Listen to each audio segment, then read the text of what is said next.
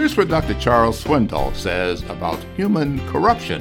Welcome to Daily Direction, helping you discover the truth of God's Word with UMI founder and chairman, Dr. Melvin Banks.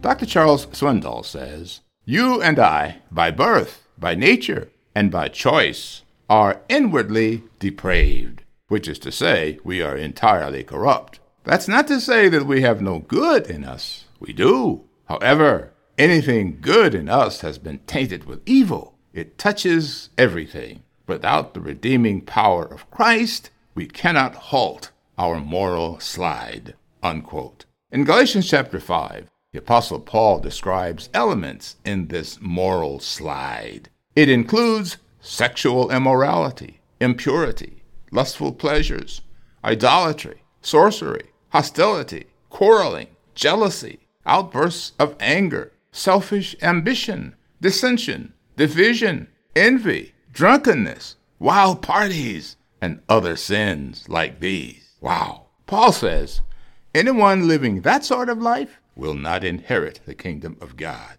On the other hand, those who invite Jesus Christ and the Holy Spirit to live in them reflect love, joy, peace, patience, kindness, goodness, faithfulness, gentleness, and self control.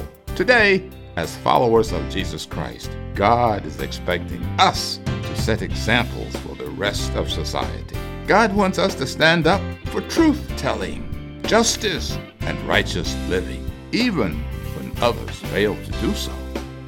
Thank you for listening to Daily Direction.